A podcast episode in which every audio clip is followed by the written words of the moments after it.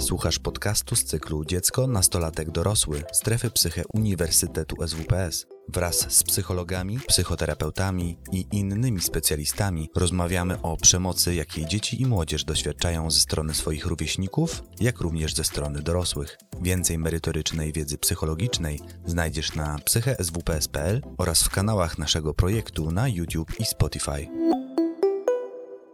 Po pierwsze jest późno, po drugie po tak znakomitych przedmówczyniach i przedmówcach postaram się o rzeczach teoretycznie urzędniczych powiedzieć też mm, na tyle interesująco, na ile tylko potrafię.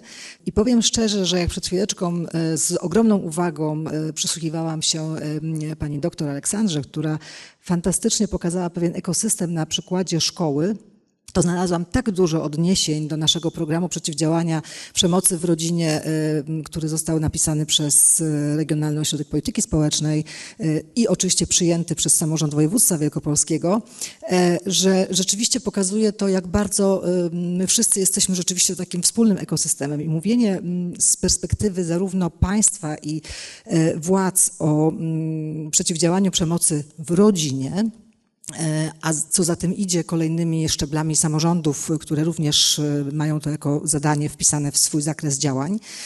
Mówimy tak naprawdę w ogóle o przeciwdziałaniu przemocy w społeczeństwie, po prostu. My jako samorząd województwa oczywiście bardzo mocno koncentrujemy się na Wielkopolsce.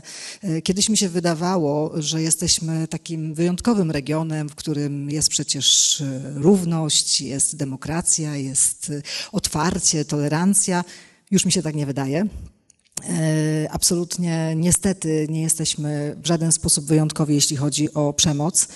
E, tej przemocy doświadczają zarówno dzieci, jak i, jak i dorośli. Doświadczają jej w rodzinach, w szkole i w każdym innym miejscu.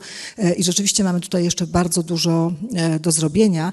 Postaram się Państwu przybliżyć nieco to, jakie konkretne działania chcemy robić. Troszkę też opowiem, jakby skąd te konkretne działania się wzięły, i też pokażę, jak one, jak one przenikają. Jeśli chodzi o sytuację w Wielkopolsce, bo na tym się skupiliśmy, ten najbardziej czerwony punkt to jest powiat poznański jak się łatwo domyśleć, to systematycznie rośnie liczba rodzin objętych procedurą niebieskiej karty.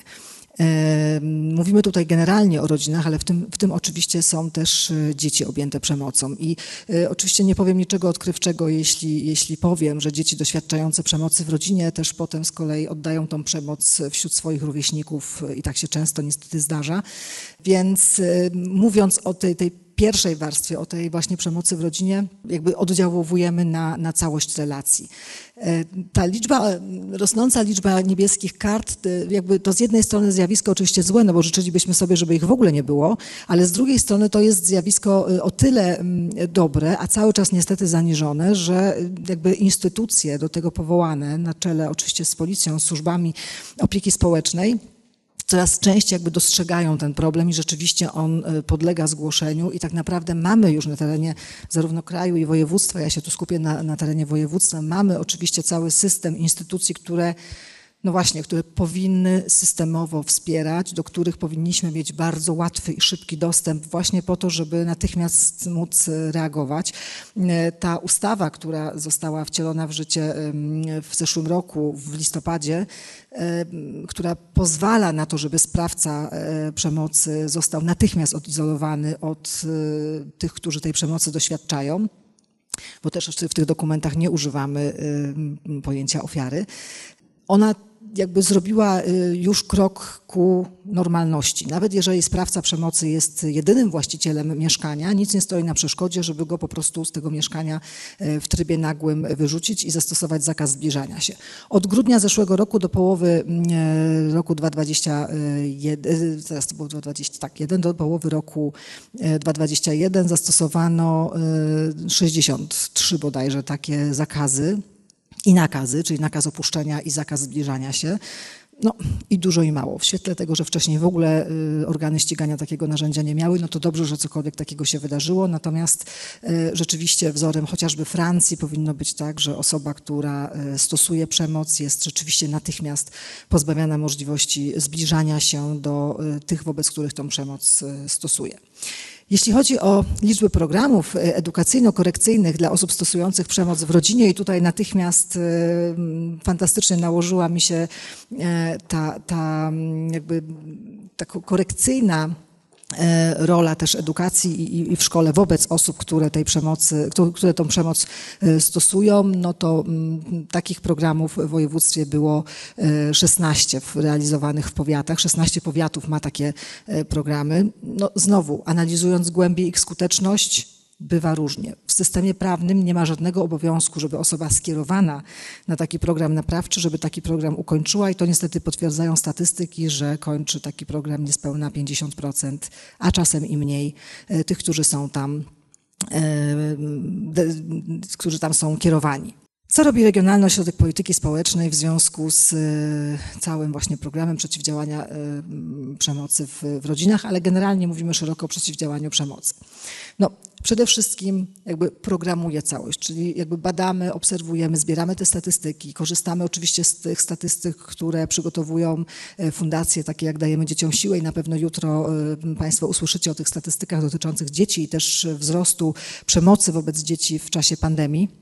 Więc już dzisiaj nie będę tego e, przytaczać, ale my oczywiście zbieramy właściwie wszystkie dostępne informacje, które mówią o tym, co dzieje się w naszym województwie w tym zakresie e, i na podstawie tego też diagnozujemy, gdzie potrzebne jest e, największe wsparcie, które gminy to są tak zwane białe plamy, gdzie się nic nie dzieje, no i rozpoczynamy od tego, żeby inicjować wszelkiego rodzaju działania. Możemy sami być inicjatorami, ale możemy też korzystać i bardzo często korzystamy, rzecz jasna, z ekspertów.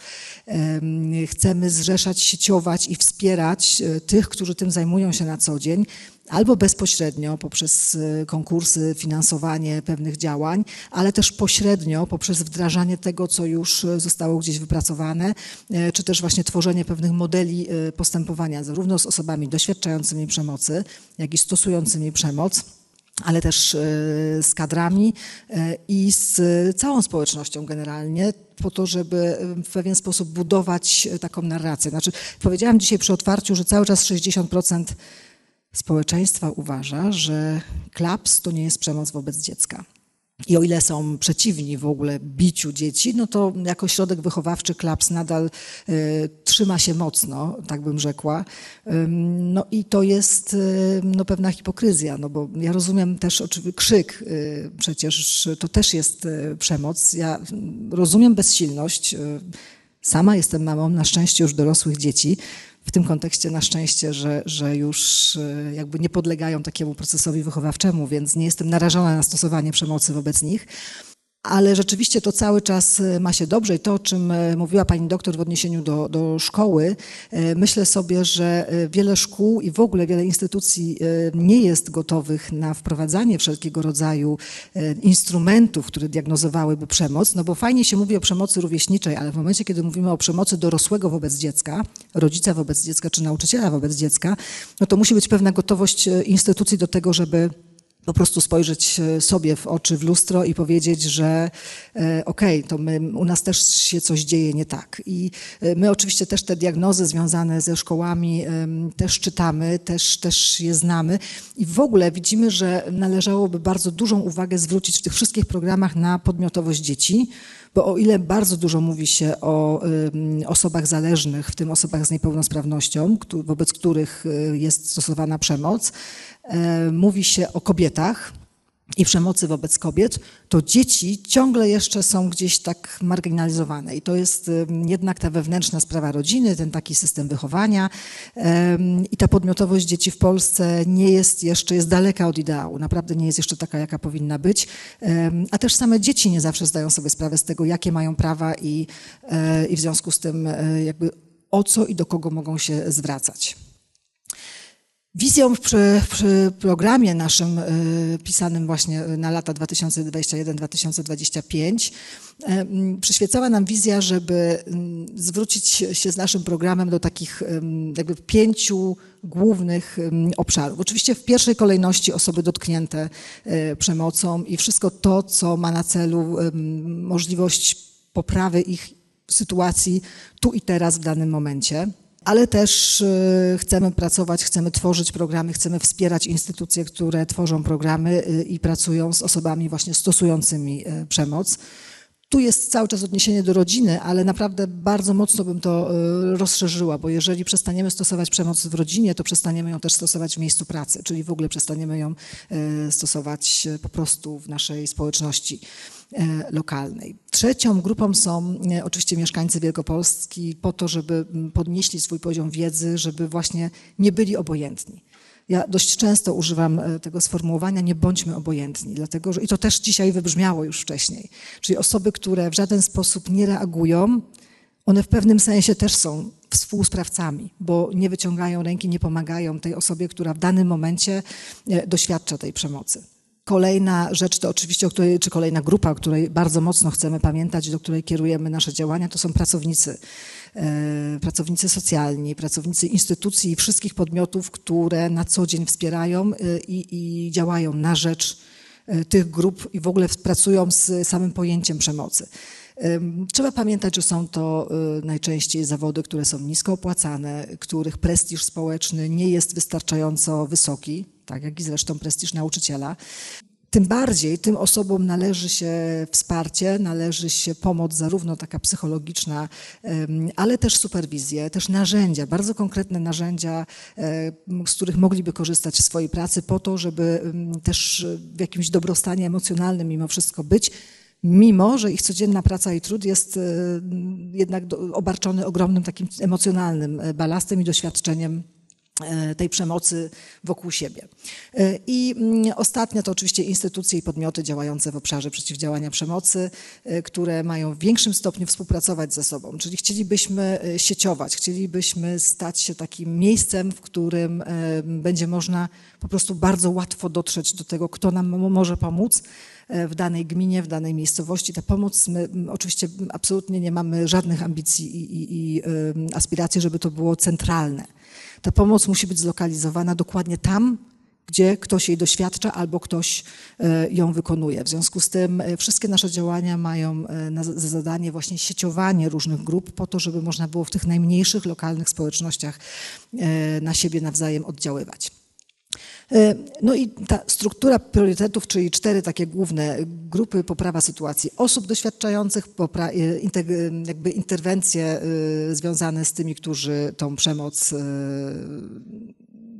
realizują, czy też którzy ją stosują wobec innych, wzmocnienie kadry i instytucji, no i oczywiście zwiększenie świadomości mieszkańców. No i jak to robimy? Robimy to poprzez pięć właściwie takich kierunków, czyli usługi społeczne, E, to wszystkie programy kierowane e, do e, tych poszczególnych osób, tak? Czyli chcemy, żeby osoba doświadczająca przemocy wiedziała, gdzie ma się zwrócić o pomoc i jak najszybciej ją dostała.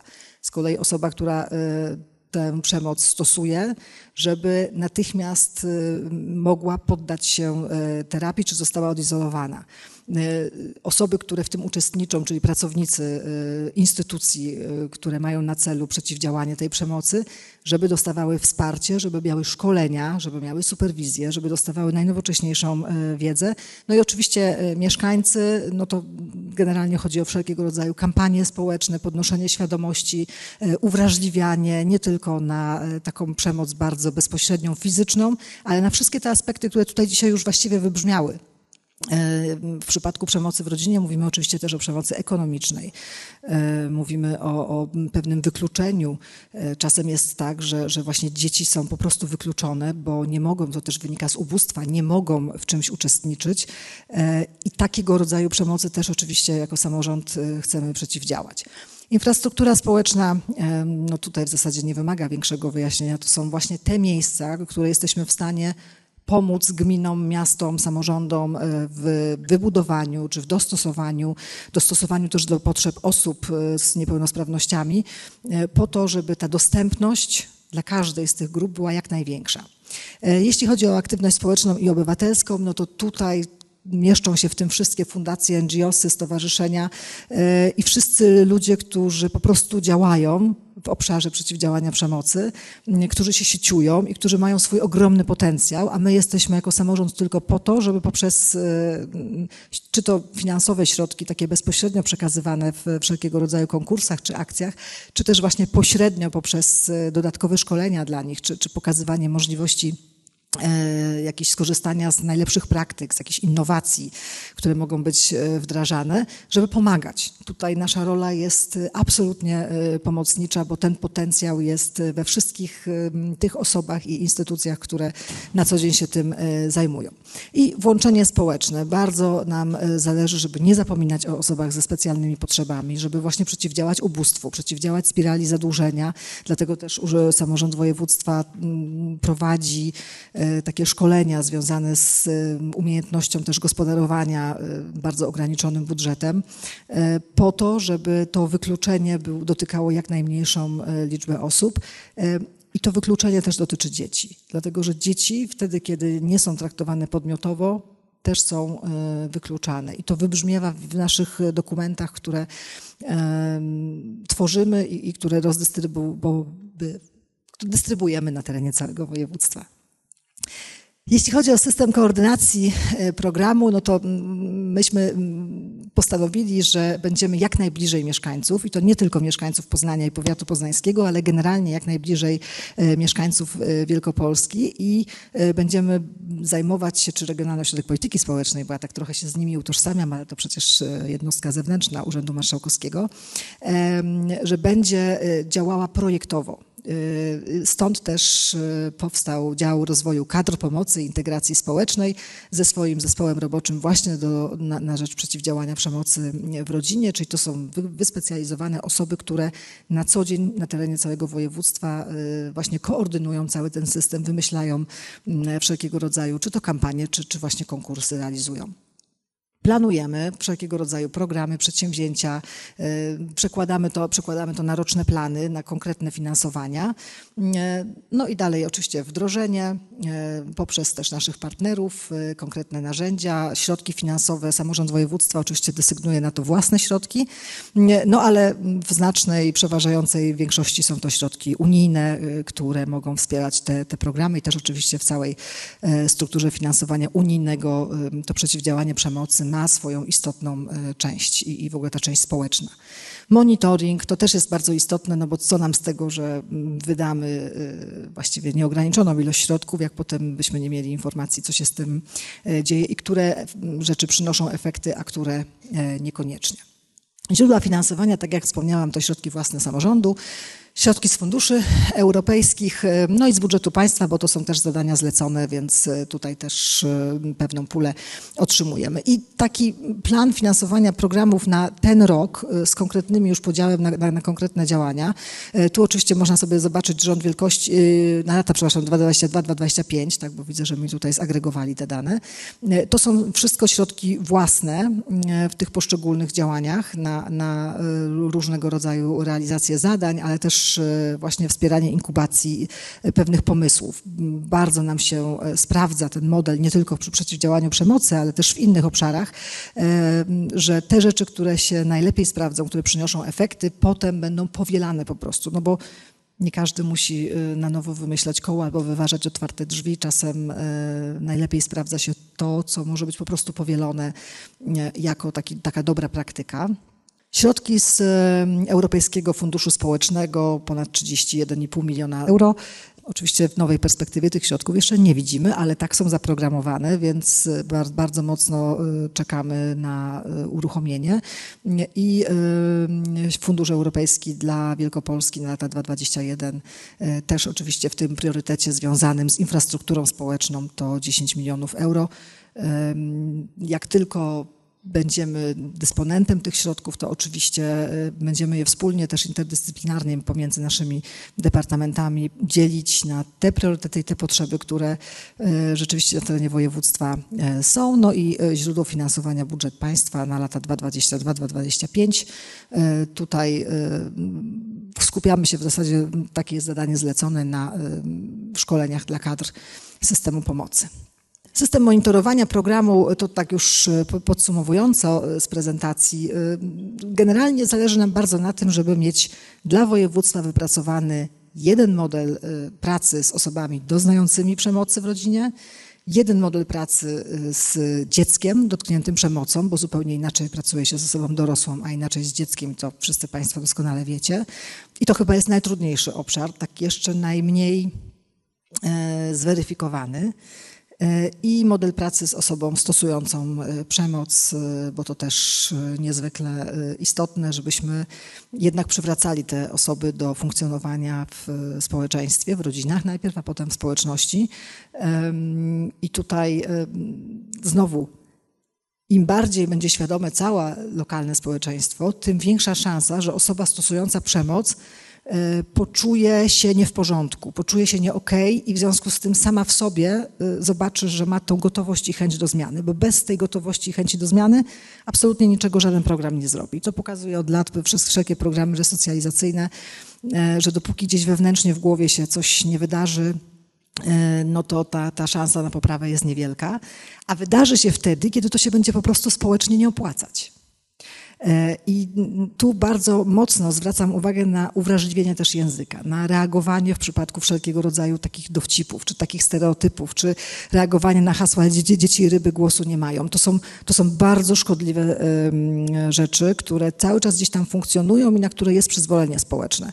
No nie jest żadną niespodzianką, jak przyglądaliśmy się badaniom, że ta przemoc jest stosowana najczęściej wśród osób e, nisko wykształconych i ubogich bo też ubóstwo samo w sobie jakby predestynuje do tego, żeby emocjonalnie mieć kłopot. Jeżeli mamy samemu emocjonalnie kłopot, no to oczywiście łatwiej reagujemy agresją. I, I, to wykluczenie bardzo szeroko rozumiane też będziemy się starali y, najpierw diagnozować, a potem starać się pomagać po to, żeby, żeby, żeby działać y, właśnie tak szeroko w całym ekosystemie.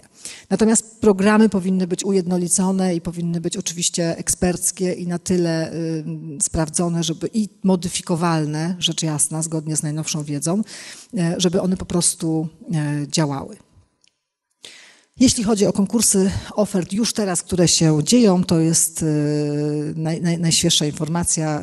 70 e, tysięcy w tej chwili właśnie przeznaczamy na e, dwa konkursy związane z przemocą w rodzinie, ale w najbliższym czasie na ten rok 2022 jeszcze zaplanowane są z naszych własnych środków, bo tak jak powiedziałam, nie dysponujemy jeszcze środkami unijnymi z nowej perspektywy, zarówno spotkania specjalistów, jak i szkolenia, wizyty studyjne po to, żeby nabierać jak najlepszych y, praktyk i żeby pokazać, że to nie jest gołosłowne i że my naprawdę myślimy o tej y, przemocy, y, czy też przeciwdziałaniu przemocy i uświadamianiu społeczności Wielkopoland na każdym możliwym kroku, Przyniosłam ze sobą pierwsze kroki, to taki informator wielkopolski dla rodziców małych dzieci, czyli dosłownie od momentu urodzenia i bycia w szpitalu.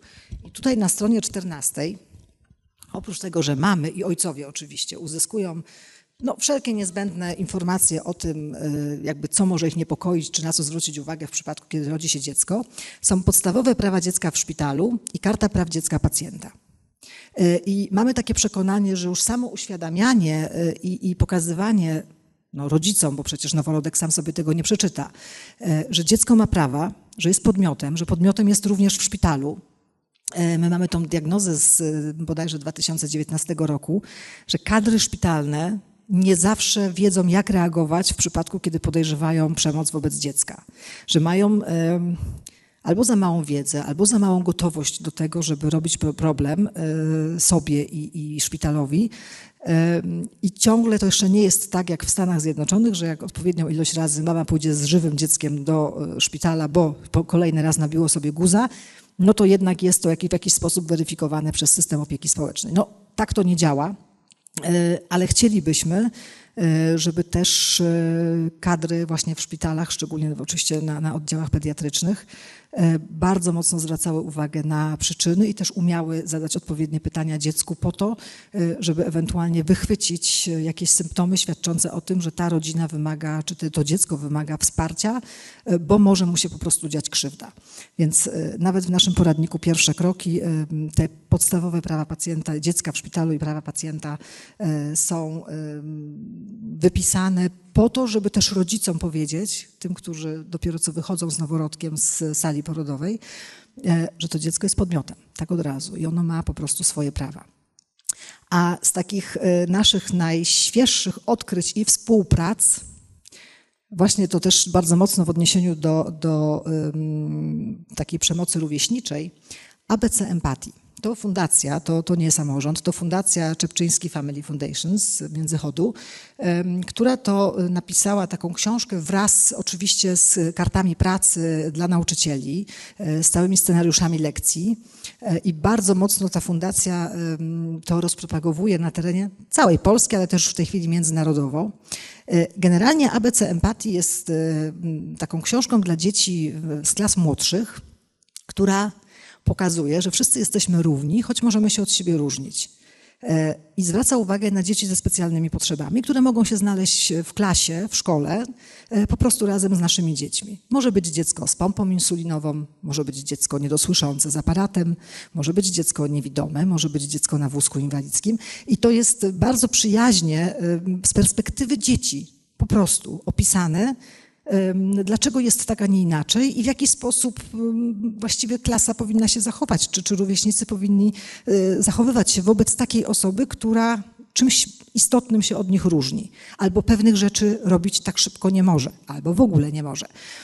Myślimy sobie, że, że jako samorząd województwa ja się osobiście zainteresowałam tym, żeby bardzo mocno wspierać tą fundację. Oczywiście te książki pojawią się we wszystkich naszych szpitalach wojewódzkich na, na terenie województwa wielkopolskiego na oddziałach pediatrycznych y, po to właśnie, żeby uczyć dzieci empatii od y, tych najmłodszych lat, żeby oni będąc w szpitalu, ale też oczywiście w szkołach, bo, bo też bardzo mocno będziemy to promować y, w szkołach, e, żeby umieli się po prostu zachować, bo ten strach i czasami agresja wobec tych dzieci ze specjalnymi potrzebami wynika z niewiedzy. Po prostu nigdy się z tym nie spotkali, nie widzieli, więc nie mają doświadczenia, nie mają e, wiedzy i nikt im o tym nie powiedział. A rodzice też czasem po prostu są bezradni, albo nie wiedzą, jak się zachować, bo też nikt ich tego nigdy nie nauczył, albo wręcz e, promują jakieś zachowania e, szkodliwe. Więc bardzo nam zależy, żeby Wielkopolanie i Wielkopolanki w szkołach były wyposażone w taką podstawową wiedzę z empatii do drugiego człowieka, z tego, żeby po prostu być otwartym i cieszyć się z tej różnorodności, bo, bo ona po prostu jest wokół nas i tutaj nie zaklinamy rzeczywistości, że jej nie ma.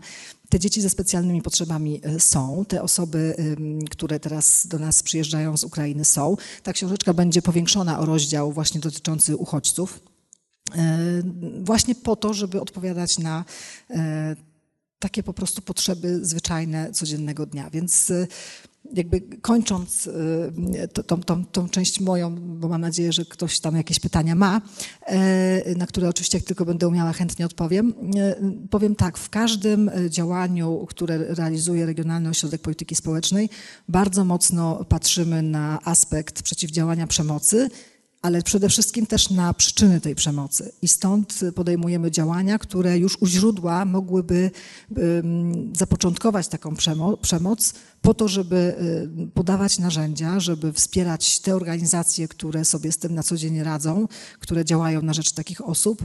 Mm, po to jesteśmy, zachęcamy do kontaktu. Tutaj jest y, nie tylko kontakt do mnie, do sekretariatu, ale jest też y, kontakt do e, Barbary Wojtaszek, która się na co dzień w Robcie, w Robsie właśnie zajmuje koordynacją tych działań e, przemocowych. Jeżeli tylko organizacje, fundacje, stowarzyszenia będą miały jakiś e, swój wypracowany model czy pomysł i będą chciały się włączyć e, w to działanie takie na skalę e, szerszą, to oczywiście jesteśmy otwarci, zapraszamy serdecznie. Te nasze programy to, to są elastyczne. My bardzo mocno rozmawiamy z podmiotami po to, żeby zobaczyć, gdzie są w danym roku te największe potrzeby, gdzie te akcenty muszą być położone najmocniej. No i w taki sposób konstruujemy tą naszą ofertę konkursową zarówno w ROPS-ie, ale też w Departamencie Edukacji i Nauki, który też e, mam przyjemność nadzorować, właśnie po to, żeby e, zabezpieczać mieszkańców, żebyśmy wszyscy w miarę e, w takim dobrostanie, zarówno emocjonalnym, jak i równym dostępie do, do wszelkiego rodzaju usług mogli funkcjonować w ramach województwa wielkopolskiego. Oczywiście jesteśmy dużym województwem i tej pracy naprawdę jest ogrom przed nami i, i mam świadomość, jak wiele rzeczy jeszcze nie działa tak, jakbyśmy sobie tego życzyli. Nie, nie zawsze też mamy możliwość, bo pewne rzeczy są centralnie regulowane, więc właściwie nasz świat czasem jest w takim matriksie dosłownie, e, nieco obok tego wszystkiego. Mm, e, no ale dopóki samorząd województwa wielkopolskiego jest w takich rękach, w jakich jest, to na pewno będziemy e, bardzo mocno działali na rzecz mieszkańców, otwartego, nowoczesnego społeczeństwa, pozbawionego przemocy i to jest ten ideał, do którego dążymy, ale droga przed nami jeszcze bardzo, bardzo długa i wyboista. Bardzo dziękuję. Dziękuję i zapraszam do krótkiej rozmowy, bo mam jeszcze kilka pytań. Mam nadzieję, że e, uda nam się trochę pogłębić i odkryć trochę nowych jeszcze obszarów działania Urzędu Wielkopolskiego. Bo e, pierwsze pytanie, jakie chciałbym Pani zadać, dotyczy, może będzie to pewna krót, krótka parafraza Pani wystąpienia. Może Pani powiedzieć, jakie są szczególnie istotne cele, e, które można by wymienić i wyliczyć na palcach nie wiem, czy jednej ręki, czy dwóch, e, jakie Państwu przyświecają na najbliższe lata, czyli do czego chcemy zmierzać?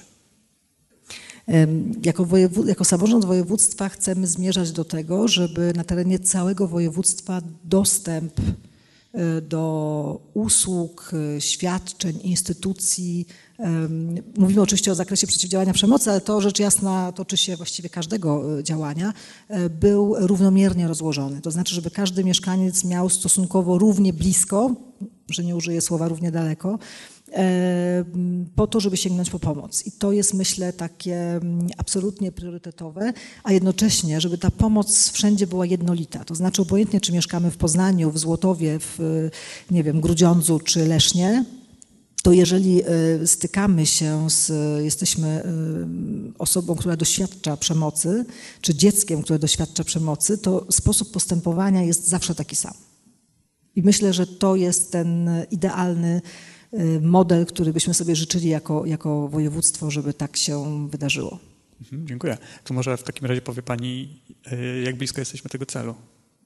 Jesteśmy daleko. Jesteśmy daleko, dlatego że jak sobie przeanalizujemy ilość e, powiatów, w których rzeczywiście działają instytucje, to są jeszcze puste plamy na mapie, e, a tam, gdzie nawet e, te instytucje są, one też jeszcze nie działają w sposób jednolity. Oczywiście my jako samorząd województwa wielkopolskiego to nie jest tak, że my mamy jakieś władztwo nad gminami, nad powiatami czy nad burmistrzami prezydentami miast.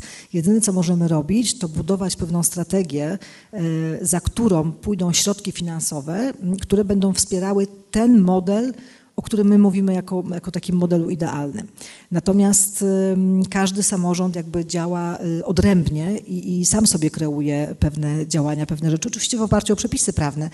E, więc y, tu o takim bardzo jednolitym systemie trudno mówić, dopóki mamy bardzo duże zróżnicowanie też y, w tych poszczególnych miejscach, miastach, miasteczkach, gminach osób, które mają jakąś swoją wizję, jakieś podejście. Ale w dużej mierze to się dzieje, no bo jeżeli za tym idą środki finansowe, no to to włodarze miast, którzy to czują, a mamy naprawdę wiele świetnych miast, miasteczek, e, które naprawdę e, czują zarówno tą odpowiedzialność społeczną, ekonomię społeczną, jak też e, właśnie włączenie społeczne, a to wszystko przeciwdziała przemocy.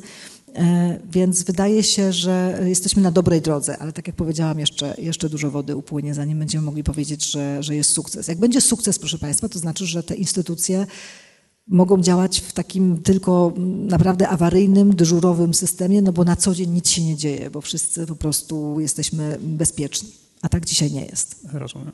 Użyła Pani takiego słowa podczas swojej wypowiedzi władztwo i na tym słowie się na chwilkę zatrzymam, bo jedno z pytań, z pytań od Pani Aleksandry trochę tego dotyczy. Czy Urząd Marszałkowski ma władztwo, bądź władzę, bądź wpływ mhm. na to, co dzieje się na poziomie szkół, a jeśli nie, to jaka jednostka samorządowa ma i mogłaby na przykład promować albo zachęcać, albo rekomendować, albo wręcz wpływać na zmiany w zakresie przeciwdziałania przemocy, chociażby rówieśniczej, chociażby w takich systemach, o jakich mówimy tutaj dziś. Czyli e, ponieważ e, jest tutaj z nami dziś i, i słucha nas i ogląda kilkaset osób, być może są też takie, które by chciały na przykład podjąć jakąś interwencję i do kogoś się zgłosić, to czy powinny do Urzędu Marszałkowskiego? Y, no właśnie i tutaj wchodzimy w pewien matrix, ponieważ y, Urząd Marszałkowski y, ma swoje szkoły, ale na poziomie powyżej licealnym. Raczej są to centra takie kształcenia zawodowego i ustawicznego. Natomiast to czym na co dzień kierujemy, to są ośrodki doskonalenia nauczycieli i centra doskonalenia nauczycieli na terenie całego województwa, w każdym subregionie. I to są te miejsca, które mają pewien wpływ, tu nie użyję słowa władztwa, bo one nie mają żadnej władzy nad szkołami, ale mają wpływ na szkoły, ponieważ y, oczywiście organizują y, szkolenia, kursy, przekazują jakieś narzędzia. I tutaj y, rzeczywiście my możemy oddziaływać poprzez ODN-y na terenie tych poszczególnych subregionów na szkoły każdego szczebla, które na terenie tych subregionów się znajdują. Natomiast każda szkoła oczywiście ma swój organ prowadzący, nie? czyli w przypadku szkół podstawowych, liceów mamy burmistrza prezydenta, w przypadku szkół zawodowych mówimy o, o starostwach e, i staroście, w związku z tym e, to, to, ten bezpośredni e, organ prowadzący, który stanowi nadzór nad placówkami, jest też takim miejscem, do którego można interweniować w takich natychmiastowych sprawach to, co my z punktu widzenia samorządu województwa możemy robić, to możemy nauczycielom i dyrekcji szkół na wszystkich szczeblach dostarczać narzędzi, dostarczać wiedzy, e, wspierać ich w tym, żeby e, działali w jakimś tam zakresie, wchodzili z nami w jakiś program. Tutaj doskonałym przykładem jest Cyfrowa Szkoła Wielkopolska 220, która zsieciowała kilkaset e, szkół po to, żeby mogły ze sobą szkoły mieć interakcję, mieć interakcję z uczelniami wyższymi. I to jest nasze działanie takie wspierające. E, oczywiście no nie w naszych placówkach, tylko w placówkach, które mają swoje organy prowadzące, ale z punktu widzenia województwa zależało nam na podniesieniu zarówno e, dostępu do, do wiedzy osób z małych miasteczek i wsi, stąd też beneficjentami tego naszego programu w dużej mierze byli uczniowie uczennice mniejszych miejscowości i szkół, no właśnie po to, żeby wyrównywać. I to jest to nasze oddziaływanie. Natomiast nie mamy takiego władztwa bezpośredniego e, i nadzoru, i tutaj muszę wspomnieć o kuratorium oświaty, które jest e, jakby organem rządowym, czyli jakby w tym naszym matriksie samorządowego dbania o szkoły, tych właśnie organów prowadzących, jakimi są miasta, miasteczka e, i starostwa i też Urząd Marszałkowski w przypadku swoich szkół, to obok jakby całej tej rzeczywistości jest cały czas kuratorium oświaty. I rzeczywiście rodzice często są zagubieni, czy jeżeli coś się dzieje w szkole, to powinni pójść e, no w pierwszej kolejności oczywiście do dyrektora, ale jeśli to nie działa, no to wtedy do kogo? Czy do organu prowadzącego, czyli prezydenta czy burmistrza, czy do e, kuratorium. No i tutaj znowu wchodzimy w takie pewne aspekty. Ja trochę się nie dziwię dzisiaj, że w miastach czy, czy, czy miasteczkach, w których szkoły jakby czują się bardzo mocno pod presją tego, co obecnie jest forsowane przez kuratoria, że jest ogromny konflikt pomiędzy tym, co powinno zostać jakby w szkole ujawnione i e, wyciągnięte na światło dzienne po to, żeby rozwiązać problem, chociażby przemocy rówieśniczej czy przemocy nauczyciela wobec, wobec ucznia, i powinno zostać wspólnie rozwiązane, a jednocześnie y, ta, ta, ta strona mm, samorządowa jakby nie bardzo chce dawać argumenty y, rządowi, no bo zaczynamy wchodzić niestety w politykę i w tej szkole ta polityka weszła. To jest, to jest straszne, że uczniowie też zaczynają być rzeczywiście przedmiotem jakichś rozgrywek politycznych, a nie rozwiązywania problemów, ale nie da się od tego odejść, jeżeli mamy tak strasznie sprzeczny sposób y, myślenia o tym, jakby co jest dla ucznia dobre i w jaki sposób powinien być rozwijany jako